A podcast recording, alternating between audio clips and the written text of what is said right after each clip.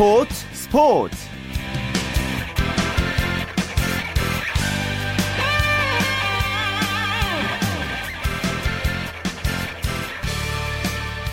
안녕하십니까. 일요일 스포츠 스포츠의 아나운서 최시중입니다.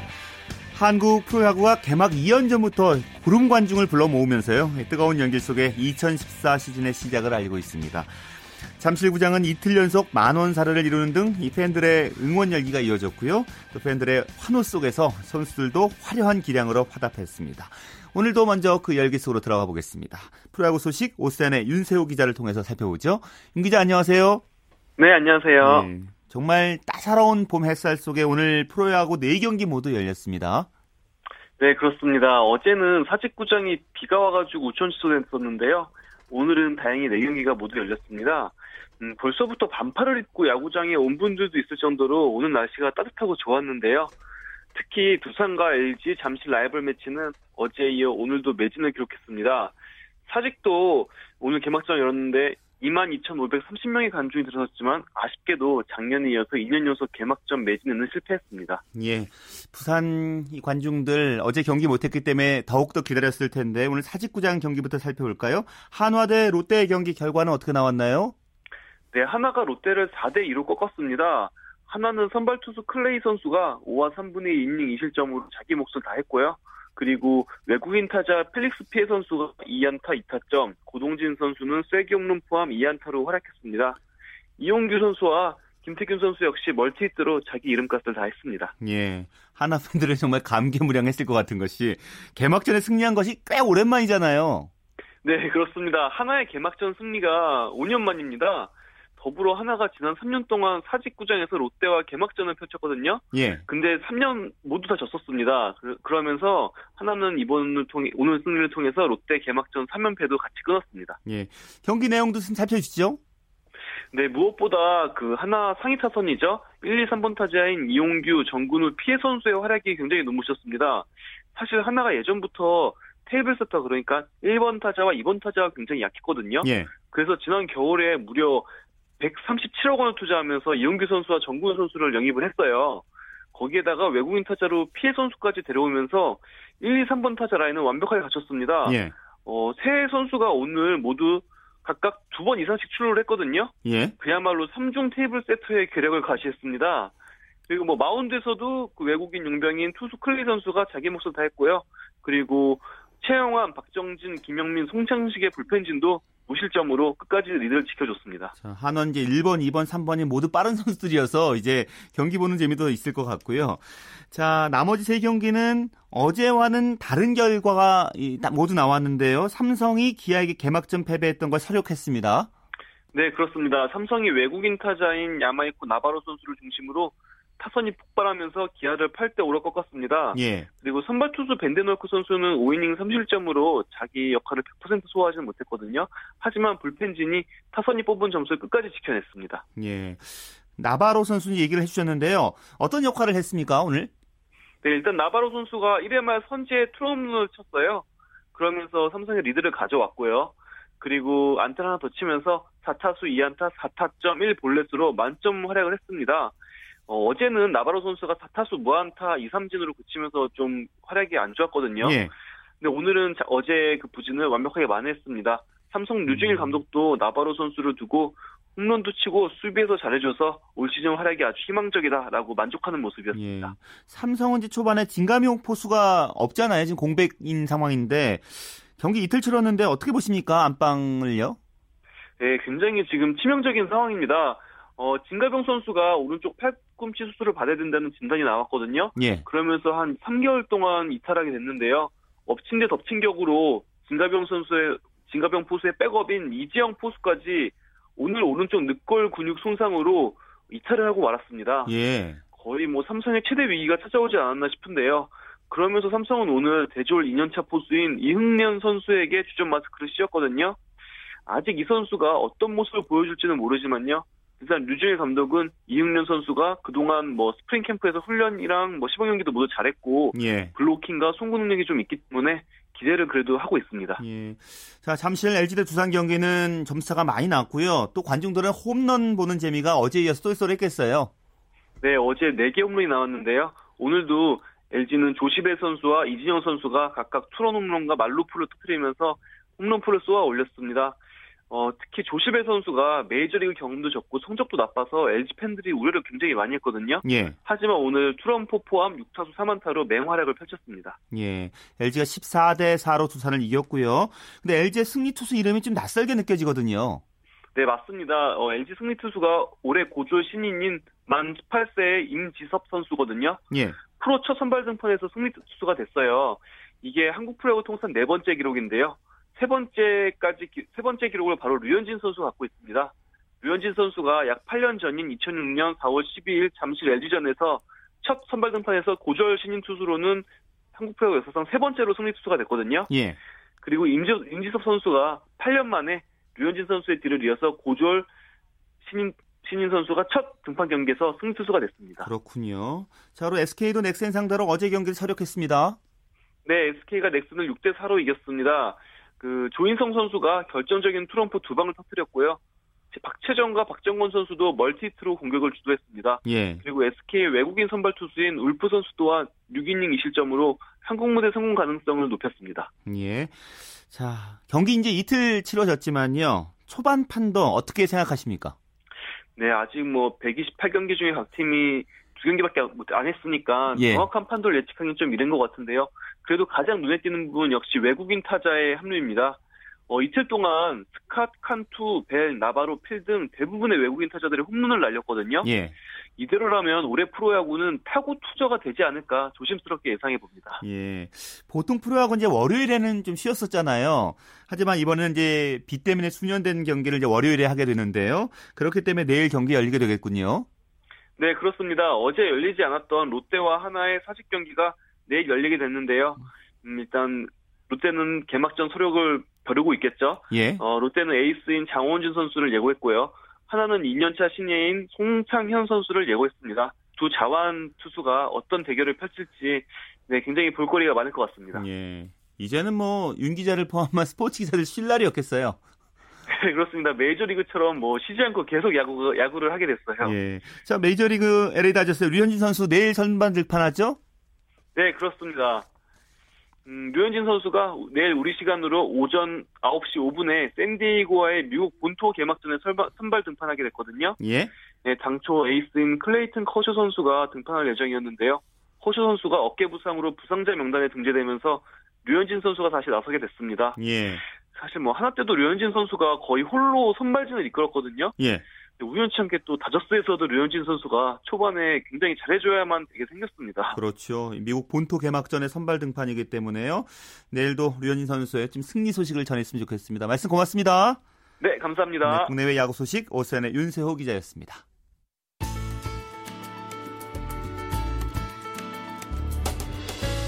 스포츠가 주는 감동과 열정 그리고 숨어있는 눈물까지 담겠습니다. 스포츠 스포츠 최시중 아나운서와 함께합니다. 네, 이번에는 국내외 축구 소식 스포츠 동아의 윤태석 기자와 정리해드리겠습니다. 안녕하십니까? 예, 안녕하세요. 음, K리그 클래식 5라운드 3경기 있었는데요. 수원과 부산의 경기부터 정리해 주실까요? 예, 수원이 종료 4분 전에 터진 이제 공격수 정대선 선수의 결승골로 홈에서 부산은 1대 0으로 이겼습니다. 예, 수원은 뜻깊은 승리라고 볼 수 있죠. 맞습니다. 수원이 올 시즌 이제 제주와 원정 개막전에서 상대 자책골로 1대 0으로 이긴 뒤에 포항하고 성남한테 내리졌거든요. 예. 2연패 중이었습니다. 예. 오늘 승로 2연패를 끊었고요. 또 올 시즌 후 이제 홈에서 첫 승을 거둔 것도 상당히 의미가 있습니다. 오늘 이제 수원 월드컵 경기장에 2만 3천 명이 넘는 관중이 찾았거든요. 예. 홈팬들에게 아주 좋은 선물을 해줬습니다. 그리고 정대세 선수에게도 정말 의미 있는 골이라고 할 수 있잖아요. 예, 맞습니다. 정대 선수 올 시즌 첫 골입니다. 사실 그동안 수원이 치른 4경기에서 정대 선수가 모두 게임을 뛰었는데 좀 부진했거든요. 예. 골을 넣지 못한 것은 물론이고 움직임 자체가 좋지를 못했습니다. 오늘은 수원 서정원 감독이 아예 정대세 선수를 선발 명단에서 제외했거든요. 후반 중반에 투입을 하면서 승부수를 던졌는데 이것이 맞아들었고요. 예. 이제 오늘 골로 인해서 어, 정대 선수도 살고 팀도 살아날 수 있는 그런 계기가 되는 그런 오늘 득점이었습니다. 예. 자, 그리고 최근 K리그 클래식에서 가장 주목받고 있는 팀이 전남인데요. 오늘 인천과는 무승부를 기록했습니다. 예, 전남이 올 시즌 상당히 다크호스다운 면모를 보이면서 오늘 인천을 잡을 수 있을까 관심이 모아졌는데 어, 결과는 득점 없이 비겼습니다. 어, 오늘 어, 비기면서 인천은 5라운드를 마친 오늘까지도 시즌 첫 승에 실패했습니다. 예. 그런데 이 두 팀은요 언제부턴가 경기하면 항상 무승부라면서요.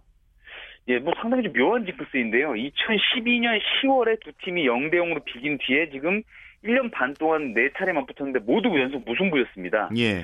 뭐 사- 축구에서 상당히 이제 가장 재미있는 게 무승부라고들 하지 않습니까? 예. 양팀 감독이 모두 경기 전에 뭐 누가 이기든 지든 간에 골이 많이 나서 징크스를 좀 깨고 싶다고 상당히 의욕 보였는데 예. 결과는 또 무승부였습니다. 그러니까요. 전남은 또 상승세이기 때문에 더 아쉽겠어요. 예, 전남이 최근 몇 년 동안 계속 부진하는 모습, 하위권에 좀 머무르다가 올 겨울 이적 시장에서 취약 부지의 선수를 많이 보강을 하면서 다크호스로 예상이 됐거든요. 예. 예상대로 시즌 초반에 전남이 서울이나 울산 같은 강팀, 강팀을 잡으면서 돌풍을 일으키고 있었습니다. 오늘 만약에 전남이 인천까지 제압했다면 확실히 선두권으로 좀 치고 올라갈 수 있었는데 예. 잠시 조금 제동이 좀 걸린 그런 모습입니다. 예. 오늘 제주와 경남의 경기도 무승부군요. 예, 두 팀이 한 골씩 주고받으면서 승부를 가리지 못했습니다. 예. 제주가 전반 23분 송진영 선수의 골로 앞서갔는데 경남이 후반 18분에 외국인 공격수 스토야노비치 선수의 동점골로 균형을 맞추었습니다. 예. 제주가 이제 시종일관 우세한 경기를 펼쳤나요? 예, 전체적으로 제주가 경기를 주도를 했습니다. 좀 이른 시간이죠. 전반 23분에 송진형의 선제골이 터진 뒤에도 계속 제주가 경남을 모- 몰아붙이는 그런 양상이었거든요. 예. 뭐 사실 경남 골키퍼 김영광 선수의 그 슈퍼 세이브가 아니었으면 전반엔 제주가 두 골 정도 넣을 수도 있는 그런 아, 상황이었습니다. 그렇군요. 예, 후반에도 계속 경남 그 제주가 밀어붙이는 상황에서 후반 중반에 경남의 이제 킬패스 하나에 제주 수비가 무너졌는데요. 예. 예, 스토 스토야노비치 선수가 제주 골키퍼를 제치고 오른발로 강하게 슛을 때린 것이 그대로 골로 연결이 됐습니다. 결국 후반 그 한순간을 지키지 못해서 제주는 상위권 길목에서 좀 멈칫하게 됐어요. 맞습니다. 제주가 이제 개막전에서 수원에 지고 난 뒤에 성남하고 성남을 상대로 2연승 거두면 상승세를 타다가 지난주 수요일이죠. 이제 서울한테 2대 0으로 완패하면서 상승세가 꺾였거든요. 예. 그 분위기 반전을 위해서 오늘 홈에 상당히 좀 경남을 잡아야만 하는 그런 중요한 경기였는데 아쉽게도 승점 1을 추가하는데 그치면서 분위기 반전에 조금 실패를 했습니다. 예. 뭐 1라운드가 끝나고 나면 순위표가 요동을 치게 되는데요. 네. 어, 현재 팀 순위 어떻게 됩니까? 예, 울산이 4승 1패로 1위고요. 전북과 전남이 2, 3위를 달리고 있습니다. 그리고 포항, 수원, 부산이 중위권이고요. 제주, 경남, 서울, 성남이 어, 하위권에 처져 있습니다. 예. 그리고 아직 1승도 올리지 못한 팀이 두 팀인데요. 상주와 인천이 최하위권에 처져 있습니다. 그렇군요. 자, 그리고 독일에서는 코리안 더비 있었죠? 예, 분데스리가 마인츠의 박주호 구자투 선수 그리고 아우크스부르크의 홍정호 선수가 맞대결을 펼쳤습니다. 아우크스부르크의 지동훈 선수는 오늘 부상으로 결- 결- 출전하지 않았고요. 예. 결과는 마인츠의 완승이었습니다. 마인츠가 3대 0으로 크게 이겼고요. 구자철과 박주호 선수는 모두 선발 출전하면서 팀의 완승에 기여를 했고 반면에 이제 아우크스부르크의 홍정호 선수는 전반 30분에 중앙 수비수로 교체 투입이 됐거든요. 예. 하지만 이후에도 팀이 두 골이나 더 허용을 하면서 조금 고개를 좀 숙이게 됐습니다. 구자철 선수가 도움 기록을 했어요. 예, 뭐 박주호와 구자철 선수의 합작품이었는데요. 예. 뭐 마인츠 선수가 이- 어, 마인츠가 2대 0으로 앞선 상황에서 어, 박주호 선수가 스로인을 리턴 패스를 받아서 드리블을 하다가 구자철 선수에게 내줬거든요. 예. 구자, 구자철 선수가 이를 받아서 살짝 다시 뒤로 내준 볼을 동료인 요하네스 가이스 선수가 강력한 중거리 슛 연결을 하면서 쐐기골이 터졌습니다. 예. 구자철 선수의 도움으로 기록이 됐습니다. 자, 레버쿠젠의 손흥민 선수는 27에 이제 한 골 넣었었는데 다시 혹평을 받았습니다. 예, 레버쿠젠이 리그 최하위 이제 브라운슈바이크와 경기에서 1대1로 비겼습니다. 뭐 스코어는 1대1이었지만 최하위 팀과 비긴 것을 알 수 있듯이 시즌과 레버쿠젠이 좀 무기력했고요. 예. 손흥민 선수도 왼쪽 측면 공격수로 선발 출전해서 한 75분 정도를 뛰었는데 후반 중반에 한 번 과감하게 중거리슛 때린 거 말고는 뭐 이렇다 할 활약이 없었습니다. 예. 독일 일간지 빌트가 손흥민한테 평점 6점을 줬는데요. 이제 빌트는 1점부터 6점까지 평점을 주는데 점수가 낮을수록 좋은 평가거든요. 아. 다시 말해 손흥민은 상당히 안 좋은 평가를 받았다는 그런 뜻으로 볼 수, 해석할 수 있겠습니다. 그렇군요. 예, 알겠습니다. 말씀 고맙습니다. 예, 고맙습니다. 네, 국내외 축구 소식 스포츠 동아의 윤태석 기자 연결해서 살펴봤고요. 이어서 챔피언 결정전이 펼쳐진 배구 코트의 열기 세계일보의 남정훈 기자와 알아보겠습니다. 남 기자 안녕하세요. 네, 안녕하세요. 세계일보의 남정훈 기자입니다. 예, 남자부 챔피언 결정전 삼성화재 대 현대캐피탈 2차전 삼성화재가 결국 승부를 원점으로 돌려놨습니다. 네, 삼성화재가 세트스코어 3대1로 이기며 이틀 전에 당했던 0대3 패배를 설욕했습니다. 예, 2차전은 전통의 라이벌답게 재밌는 경기를 펼쳤어요. 네, 두 번이나 듀스전에 돌입할 만큼 손에 땀이 흘리는 명경기였습니다. 예, 아무래도 삼성화재의 레오 선수가 1차전보다 좀 더 좋은 모습을 보여준 게 그 요인, 요인이라 할 수 있겠습니다. 예, 지금 언급해 주신 것처럼 삼성화재는 레오 선수가 살아나면 삼성화재도 살아난다는 생각이 드는 그런 경기였어요. 네, 레오가 1세트만 해도 현대캐피탈의 목적타 서브에 고생하면서 공격력이 좀 반감된 모습이었는데요. 예. 2세트부터는 그 리시브 부담을 극복하면서 내리 3세트를 딸 수 있었습니다. 특히 35대 33까지 갔던 2세트에는 혼자 무려 16점을 몰아치기도 했고요. 예. 자, 현대캐피탈 1차전은 쉽게 이겼는데요. 2차전은 어떤 부분이 잘 안 됐던 걸까요? 예, 양팀 사령탑들이 입을 모아 하는 말 중 하나가 큰 경기일수록 범실 싸움이 중요하다고 말하는데요. 예. 1차전에서는 범실 수가 8개가 더 적었던 현대캐피탈이 오늘은 7개나 더, 더, 더 저질렀습니다. 예. 특히 서브 범실이 많았는데요. 1차전에서 서브 범실이 단 8개에 불과했던 현대캐피탈이 오늘은 무려 22개를 한 것이 가장 큰 요인이라 생각됩니다. 그렇군요. 경기 끝난 다음에 양 팀 감독들 어떤 얘기를 했나요? 네, 승장 신치용 감독은 이런 식으로 경기하면 제명대로 못 살겠다라고 너스레를 떨더라고요. 예. 그러면서 오늘 승리는 블로킹이 좋았고 그리고 리시브가 좀 팀을 힘들게 했다라면서 리베로 이강주 선수가 이 정도 레벨 선수는 아닌데 아무래도 챔프전이 처음이다 보니 조금 부담스러워하는 것 같다라면서 성심환을 먹고 경기에 한다고 하더라고요. 예. 그리고 패전 김호철 감독은 졌지만 웃으면서 인터뷰장에 들어왔었습니다. 웃으면서 예전에는 삼성을 이기기는 힘들다라고 생각을 했었는데 예. 두 경기를 치르면서 선수들은 물론 나 자신 나 자신도 이제 한번 해볼 만하다 우승할 수 있다라는 생각을 했다는 게 가장 큰 소득이라 말하, 말하더라고요. 예. 그리고 부상당한 아가메즈 선수는 막판인 만큼 3차전에서도 체력 조절을 잘 해줘서 출전시키겠다고 잘 밝혔습니다. 예. 말씀해 주신 것처럼 현대는 이제 아가메지 선수가 부상 중이지만 이제 출전하고 있고요. 삼성화재도 박철우 선수가 부상이라는 얘기가 있던데요. 네, 박철호 선수가 챔프전 직전에 훈련을 하다가 왼손바닥이 찢어서 다섯 바늘을 꿰매는 부상을 당했다고 하더라고요. 예. 그래서 연습 때 그 김명지 선수가 라이트에서 더 많은 훈련을 소화했는데 본인이 강하게 내가 출전하겠다 해서 내보냈지만 좀 부진한 모습을 보였습니다. 예. 자, 3차전은 이제 현대캐탈의 홈으로 장소를 옮기게 되기 때문에 이것이 또또 하나의 변수가 되기도 하겠죠? 네, 김호철 감독도 홈에서 우리가 강하다 그렇기 때문에 우리가 우승할 수 있다라고 자신감을 드러내더라고요. 예. 아무래도 홈팬들이 또 천안이 또 열광적이로 유명하잖아요. 예. 그래서 선수들이 더큰 힘이 될 것으로 보입니다. 다만 신치용 감독도 우리도 천안에서 경기를 잘했다. 우리도 우승할 수 있다라고 자신감을 드러냈습니다. 그렇군요. 조금 전에 이제 실책 얘기를 해주셨는데 1, 2차전 볼 때 3차전 두 팀의 승부는 무엇이 관건이라고 생각하십니까? 네, 아까 말씀드렸던 대로 범실이 가장 중요하다 보는데요. 예. 1, 2차전에서 다 범실이 적은 팀이 승리를 가져갔습니다. 예. 작은 범실 하나에 큰, 그, 큰 경기에서 분위기가 넘어갈 수 있기 때문에 누가 더 기본기에 충실하느냐 싸움 될 것 같고요. 예. 단 하나 더 꼽자면 두 외국인 선수의 체력이 문제가 될 것 같은데 레오 선수가 오늘 공격 점유율이 무려 74% 4%였거든요. 예. 아무리 레오라도 좀 지칠 수밖에 없거든요. 오늘 4세트 좀 지친 모습을 보이기도 했고요. 그리고 아가메즈 선수는 지금 부상을 안고 뛰고 있기 때문에 체력 소모가 더 크다고 보이, 보이거든요. 그래서 아가메즈와 출전 시간을 나눠 가져갈 송준호 선수가 얼마나 해주느냐에 따라서 경기 결과가 달라질 것으로 보입니다. 예. 자, 그리고 여자부 챔피언 결정전도 1승 1패 균형 지금 맞추고 있기 때문에요. 내일 3차전 열리게 되죠? 네, GS 칼텍스의 홈인 평택에서 치러지는데요. 아무래도 2차전에서 3대0 완승을 거둔 IBK의 우위가 좀 더 점쳐지는 상황입니다. 이성구 감독이 어떤 묘수로 다시 분위기를 가져올지 기대됩니다. 예, 알겠습니다. 말씀 잘 들었습니다. 네, 감사합니다. 예, 프로배구 V리그 챔피언 결정전 소식 세계일보의 남정훈 기자와 함께했습니다.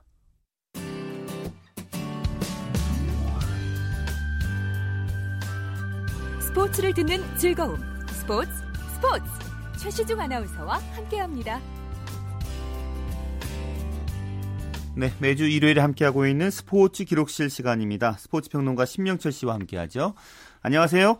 네, 안녕하십니까. 자, 그 인천 아시아 경기 대회 관련해서 이제 아시안 게임에 얽힌 기록 쭉 살펴보고 있잖아요. 예, 예. 이제 우리나라가 개최했던 1986년까지 왔군요. 그렇습니다. 드디어 네. 이제 서울 올림 서울 아시안 게임까지 예, 왔습니다. 이제 서울 아시안 게임 이제 제 10회 아시아 경기 대회 그 유치 과정부터 뭐 재밌는 얘기가 많았을 것 같거든요. 네, 뭐 이 시간에 한번 말씀드린 기억이 납니다만 1976년 제 6회 대회는 우리가 한 번 유치했다 반납했던 그런 일도 있었지 않습니까? 예. 어, 1970년대 우리나라 경제가 굉장히 빠르게 발전했죠. 그래서 그렇기도 했고 경제적으로는 1978년 사격 그리고 1979년 여자 농구 종목별 세계 선수권 대회를 우리가 무리 없이 치렀어요. 이 여자 농구의 경우는 지금 잠실체육관 이제 프로농구 구단들이 홈 코트로 쓰고 있는 그 경기장이 개장 기념으로 이 대회를 또 유치를 했었거든요. 그래서 여러 세계 선수권대를 좀 무리 없이 치르다 보니까 국제 대회에 대한 자신감도 꽤 많이 갖게 됐거든요. 예. 그래서 1979년 10월 8일 KOC 대한올림픽위원회가 제10회 아시아 경기대 서울 유치 계획을 발표하면서 아시아인의 스포츠 잔치를 준비하기 시작했습니다. KOC는 이듬해인 이듬해인 1980년 4월 24일 AGF 아시아 경기연맹이죠. 이제 오늘날은 OCA 아시아 올림픽 평의회로 이제 바뀌었고요. 여기에 이제 유치 신청서를 제출했습니다. AGF 헌장에 따르면 어, 유치 신청서는 AGF 총회가 열리기 열리기 90일 전에 제출하게 돼 있는데요. 예. AGF 총회는 제22회 하계올림픽 기간인 1980년 7월 24일 모스크바에서 개최하기로 돼 있었고 그 일정에 규정에 맞게 유치 신청서를 내라는 낸 나라는 한국뿐이었어요. 그런데 예. 여러 가지 사정이 좀 겹치면서 AGF 총회가 그해 11월 인도 뉴델리에서 열리게 됐고 그 사이에 이라크와 북한이 유치 신청서를 냈습니다. 아, 그렇다면 이제 단일 후보가 아니라 경쟁 체제로 넘어가게 된 거네요. 네, 그렇게 됐습니다. 그런데 이 다섯 명의 AGF 조사단이 바그다드와 평양에 이어서 1981년 10월 19일 서울에 왔는데요. 어, 조사단은 서울 잠실, 그때 이미 잠실에 스포츠 컴플렉스가 들어설, 이, 그, 허공자도 하고 막 한참 그럴 때거든요. 예. 잠실 체육관은 이미 완공이 돼 있었고요. 이 태릉 등에 있는 각종 시설을 돌아봤고, 방송, 교통도 이제 대회 진행과 관련된 27 질문, 27개 질문사항의 답변서를 받아서 돌아갔는데요. 여러 경로를 통해서 이제 우리가 유치 노력을 기울이고 있었는데, 그때쯤이 또 큰 일이 하나 있었던 거 스포츠 팬 여러분들 기억하실 겁니다. 1981년 9월 30일 서독 바덴바덴에서 열린 제84차 IOC 국제올림픽위원회 총회에서 서울이 제24회 하계올림픽 개최지로 결정이 됐지 않습니까? 그렇죠. 예, 따져보면 올림픽이 먼저 결정이 된 거예요. 그리고 이제 유리하, 이렇게 되니까 올림픽까지 개최하는 나라라는 어떤 그런 상당히 유리한 국면을 우리가 맞지 않았겠습니까? 예. 예, 그리고 이어서 11월 25일 뉴델리에서 열린 AGF 집행위원회에서 이라크와 북한이 대회 유치 신청서를 바- 그러니까 다시 받아갔다, 그러니까 취소했다는 사실이 공개됐어요. 예. 네, 그리고 11월 27일 뉴델리 아쇼카 호텔에서 열린 AGF 총회에서 각국 대표단이 뭐 투표 이런 거 없고 박수로 제10회 아시아 경기대 서울 개최를 결정을 했습니다. 앞에 잠깐 설명 말씀드렸던 1970년 제6회 대회를 당시 이제 우리가 경제개발위해서 재정을 이제 좀 쏟아 부어야 하는 그런 상황이었지 않습니까? 그렇죠. 예, 재정 문제하고 경기장 시설 미비 이런 문제 등으로 반납해서 국제적으로 좀 실추됐던 우리나라 스포츠 위상이 단숨에 한 해 뭐 올림픽과 아시안 게임이 다 유치가 되는 그런 아주 큰 일이 그게 있었습니다. 그렇죠. 이제 네. 우리나라에서 처음으로 보는 대규모 행사였고 그렇기 때문에 지금 40대 이후 분들은 스포츠 팬이 아니더라도 뭐 한두 네. 가지 그 86년 아시안 게임에 대한 기억은 있으실 거예요. 그렇죠. 예. 1980년 9월 20일부터 10월 5일까지 열린 대회 당시 언론 이렇게 그 보도한 내용들 이렇게 살펴보면 이 단순한 스포츠 행사를 떠나서 한민족이 한반도에 자리 잡고 산 지 5천여 년 만에 5천여 년 만에 연 가장 큰 규모의 국제 잔치였다. 이렇게 도 보도들을 하고 있었어요. 예. 예, 이 대회 참기, 참가하기 위해서 36개, 당신의 이제, AJ 아시아 경기연맹 회원국 가운데 북한과 베트남 등을 뺀 27개 나라 4,839명, 그러니까 5천여 명의 선수단이 서울에 왔고요. 자, 우리나라 선수단도 본부 임원 38명, 경기 임원 및 코치 106명, 남자 선수 343명, 여자 선수 152명, 638명입니다. 정말 엄청난 규모의 그렇죠. 그 선수단이 꾸려졌죠. 예. 예, 그러니까 정말 앞에 얘기했던 우리가 우리 한민족이 한반도에 자리 잡고 산 지 5천 년을 만에 연 정말 큰그 국제 잔치였다는 게 우리 선상 규모를 봐도 예. 한눈에 바로 알 수 있었습니다. 우리 대회 전체 성적도 좋지 않았나요? 네, 전체 성적부터 좀 먼저 말씀을 드리면 네, 대회 막- 막바지까지 그 44개를 얻은 중국과 정말 치열한 접전을 벌였는데 이거 사실 저는 그 취재를 하면서 혹시 이거 뒤집어지면 조금 좀 이상할 텐데라는 생각을 했었거든요. 예, 그런데 결국 우리가 중국의 금메달 한 개가 모자랐죠. 금메달 93개였고, 은메달 55개, 금메달 60, 60, 76개군요. 이렇게, 그, 이렇게 많이 따내면서 예. 금메달 58개 딴 일본을 10개 따돌리고 아시아, 게- 아시안 게임 사상 처음으로 종합순위 음. 2위를 차지했습니다. 많은 분들이 기억하시는 임춘혜 선수도 기억하실 테고요. 워낙 그 그렇죠. 화제를 맞습니다. 낳았던 세부적인 내용이 많아서요. 예, 그렇습니다. 다음 시간 또 여쭤보겠습니다. 네, 그렇게 예. 하도록 하겠습니다. 예, 말씀 고맙습니다. 네, 고맙습니다. 네, 스포츠 기록실 스포츠 평론가 신명철 씨였습니다.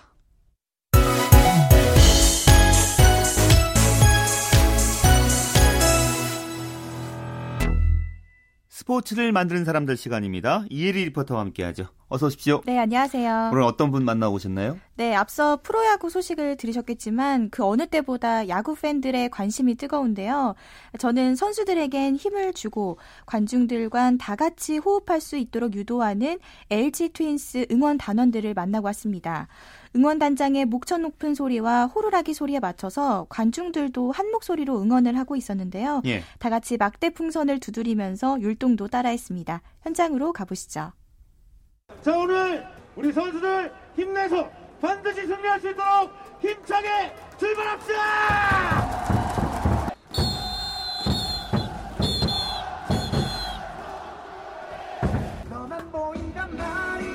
안녕하세요. 저는 LG 트윈스 응원단장 오명섭이라고 합니다. 반갑습니다. 어, 일단 경기 시작 전에 저는 일단 뭐 제일 중요한 건 일단 마음의 준비인 것 같고요. 한 홈경기에 있으면 한 4시간 정도 전에 와서 뭐 그날 응원해야 될 거 이렇게 한 번씩 체크를 해보고 또 중간중간에 뭐 선수들 음악 같은 게 또 변경되는 경우가 종종 있어요.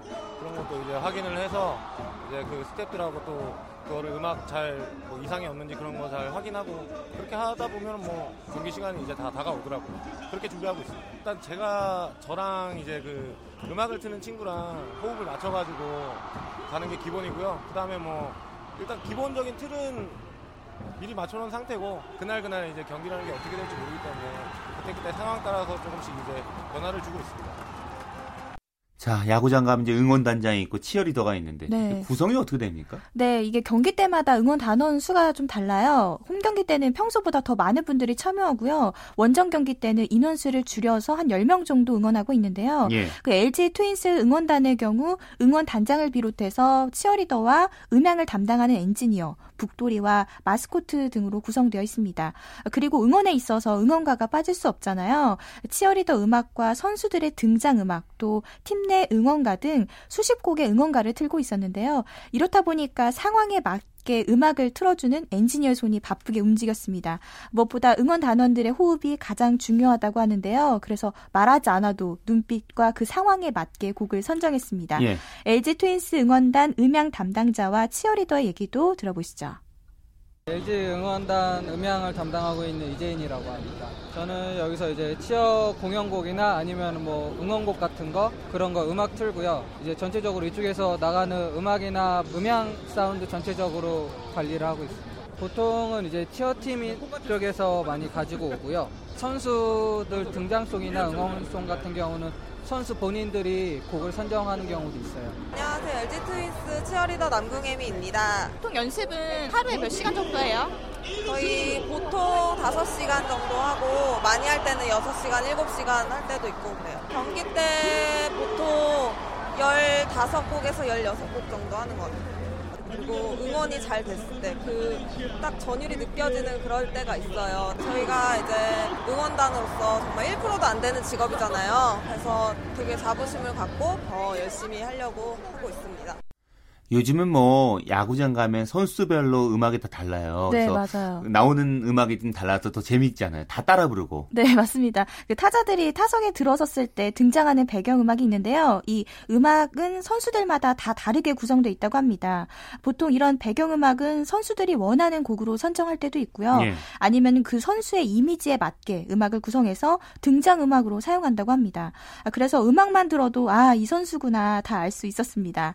앞으로도 선 수와 구단 프런트, 이벤트 팀장, 그리고 응원단원이 서로 소통을 하면서 선수들이 경기에 좀 더 집중할 수 있게 새롭고 기발한 응원을 펼친다고 하는데요. 응원 단장의 각오 들어보시죠. 일단은 뭐 모든 스포츠가 똑같겠지만 이기면 좋은 것 같고요. 뭐 지더라도 그래도 팬 여러분들이 열심히 할 수 있게끔 또 하는 게 제 역할이니까 팬 여러분들 목소리가 많이 나올 때 큰 보람이 있는 것 같습니다. 우리 팬들이 이때까지 해왔던 전통을 조금 더 살려서 그러니까 신구 조화를 좀 목표로 해가지고 비주얼적인 측면을 많이 생각하고 있어요. 그거를 차근차근 이렇게 만들어 나가서 시즌 마지막 때 갔을 때는 그런 문화가 좀 정착이 돼 있고 그런 좀 아, 응원하는 게 멋있구나 뭐 이런 거 느낄 수 있도록 최대한 노력을 해볼 생각입니다. 열심히 하는 것밖에 없는 것 같고요. 제가 열심히 앞에서 열심히 하면은 보는 사람들도 열심히 따라 하는 것 같더라고요. 그게 가장 쉬운 대답이면서도 가장 어렵지만서도 늘 해야 되는 그건 것 같습니다. 팬들한테도 고맙게 생각하고 그라운드에서 열심히 뛰어주는 선수들한테도 고맙게 생각하고 있습니다. 즐겁게 응원하면서 우승이라는 목표를 향해서 나아갈 수 있도록 곁에서 힘을 실어준다고 하는데요. 응원 단원들의 팀에 대한 뜨거운 사랑과 열정은 시즌이 끝날 때까지 이어질 것 같습니다. 예, 그렇습니다. 스포츠를 만드는 사람들 이혜리 리포터와 함께했습니다. 수고하셨습니다. 네, 고맙습니다.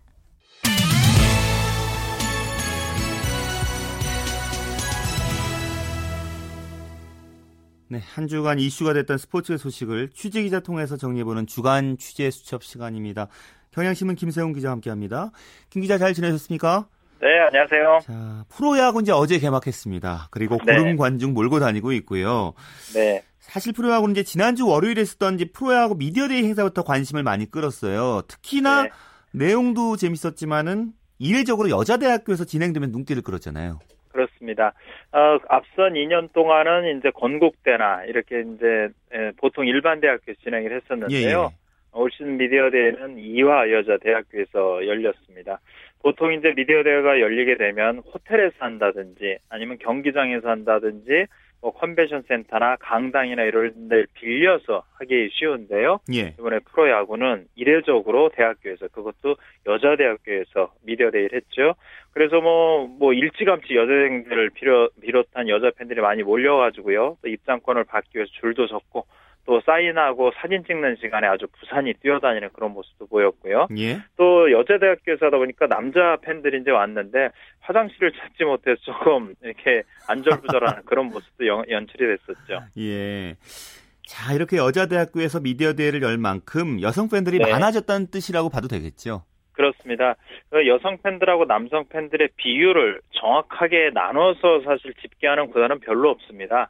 근데 프로야구 두산 같은 경우가 5.5 대 4.5 또는 6 대 4 정도로 오히려 여성 팬들이 더 많다는 그런 결론을 지금 조사를 하고 있어요. 예. 그러니까 다른 구단도 뭐 그 정도까지 될지는 좀 모르겠지만 여성 팬들이 과거에 비해서 숫자적으로 많이 늘어난 것만은 사실인데요. 이런 걸 좀 보시면 좋을 것 같아요. 그러니까 여- 두산도 여성 팬들이 많아졌고 지금 야구장에 있는 관중의 모습을 비추는 사진이나 화면을 봐도 여성 팬들이 눈에 띄게 증가하고도 볼 수 있고 또 축구장도 역시 마찬가지예요. 특히 이제 A매치 이제 앞으로 하시게 되면 국가대표 경기를 보면 옛날에는 남자들의 그 중저음의 함성 소리가 들렸는데 예.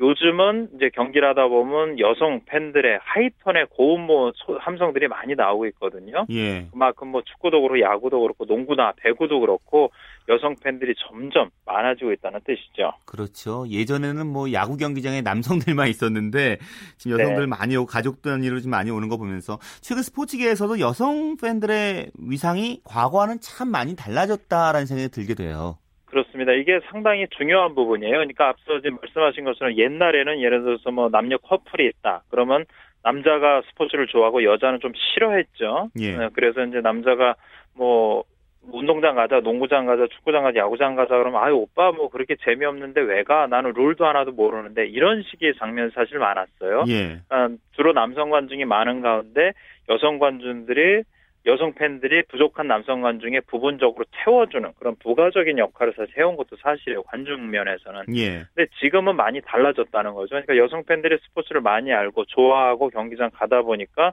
뭐 오빠 오늘은 뭐 야구 보러 가자, 오늘은 축구 보러 가자 이러면서 오히려 여성 팬들이 남성 팬들을 몰고 오는 그런 인기의 견인차, 관중 유치의 견인차가 좀 되고 있고요. 예. 지금 중요한 거는 사실 여성, 그러니까 집안 이제 결혼해서도 마찬가지입니다. 그러니까 남자 팬 아버지가 운동을 좋아하면 엄마는 운동을 안 좋아할 수도 있고 자식들도 안 좋아할 수도 있는데 엄마가 운동을 좋아하는 가정 보면 어쨌든 남편도 마지못해서 경기장 가고 자식들도 운동을 하게 되거든요. 그렇죠. 그러니까 지금 예, 여성 팬들이 늘어나고 있다는 건 관중 동원에서도 문제가 저희 좋은 도움이 되고 있고 예. 또 스포츠 참여하는 데 있어서도 아주 주도적인 역할을 하고 있는 거죠. 그렇기 때문에 여성 팬을 좀 스포츠로 끌어모을 수 있는 전략적인 접근도 필요하잖아요. 그렇습니다. 이게 좀 대표적인 예가 이게 우리나라뿐만 아니라 전 세계 스포츠계가 점점 더 여성들의 힘들이 강해지고 있는데 어, 예전에 런던 올림픽을 이제 런던이 유치할 때 영어로 얘기하면 It's Time이란 캠페인을 한 적이 있어요. 이게 뭐냐면 어, 학창 시절에 사춘기에 들어가 있는 여성 여학생들이죠. 중학생, 고등학생 학생들을 비롯해서 나이가 마흔이 되기 전까지 여성들을 어떻게 운동을 지켜야 되나 그 운동할 때다라는 캠페인을 통해서 런던이 올림픽을 유치하는 데도 큰 도움이 됐는데요. 예. 말씀하신 대로 이제 전략적으로 여성 팬들을 유치할 수 있는 그런 이제 계획이나 이런 걸 수립을 해야 됩니다. 근데 국내 프로야구나 프로축구에서 보면 뭐 퀸즈데이다, 뭐 핑크데이다 이런 식으로 해서 일회적으로 여성들을 팬을 뭐 무료로 초청한다든지 사은품을 남준다든지 이런 초보적인 의미의 음. 그 행사들은 진행되고 있어요. 예.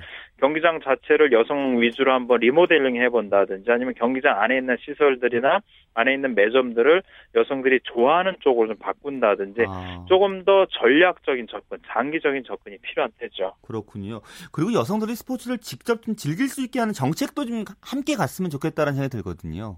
그렇습니다. 이게 앞서 말씀드린 것처럼 일단 여성 팬들이 많아지게 되면요. 이제 그만큼 뭐 스포츠를 즐기는 자식들도 그렇고 뭐 남편이나 애인들도 그렇게 늘어나게 되고 이걸 우리나라도 상당히 뭐 상당히 중요한 게 지금 초등학생 보면은 1, 2학년 때나 2, 3학년 때는 남자애들이랑 같이 어울려서 운동을 합니다. 여학생들도. 근데 사춘기가 되고 몸에 변화가 오기 시작하고 하면 남자애들이랑 운동을 잘 안 하게 되거든요.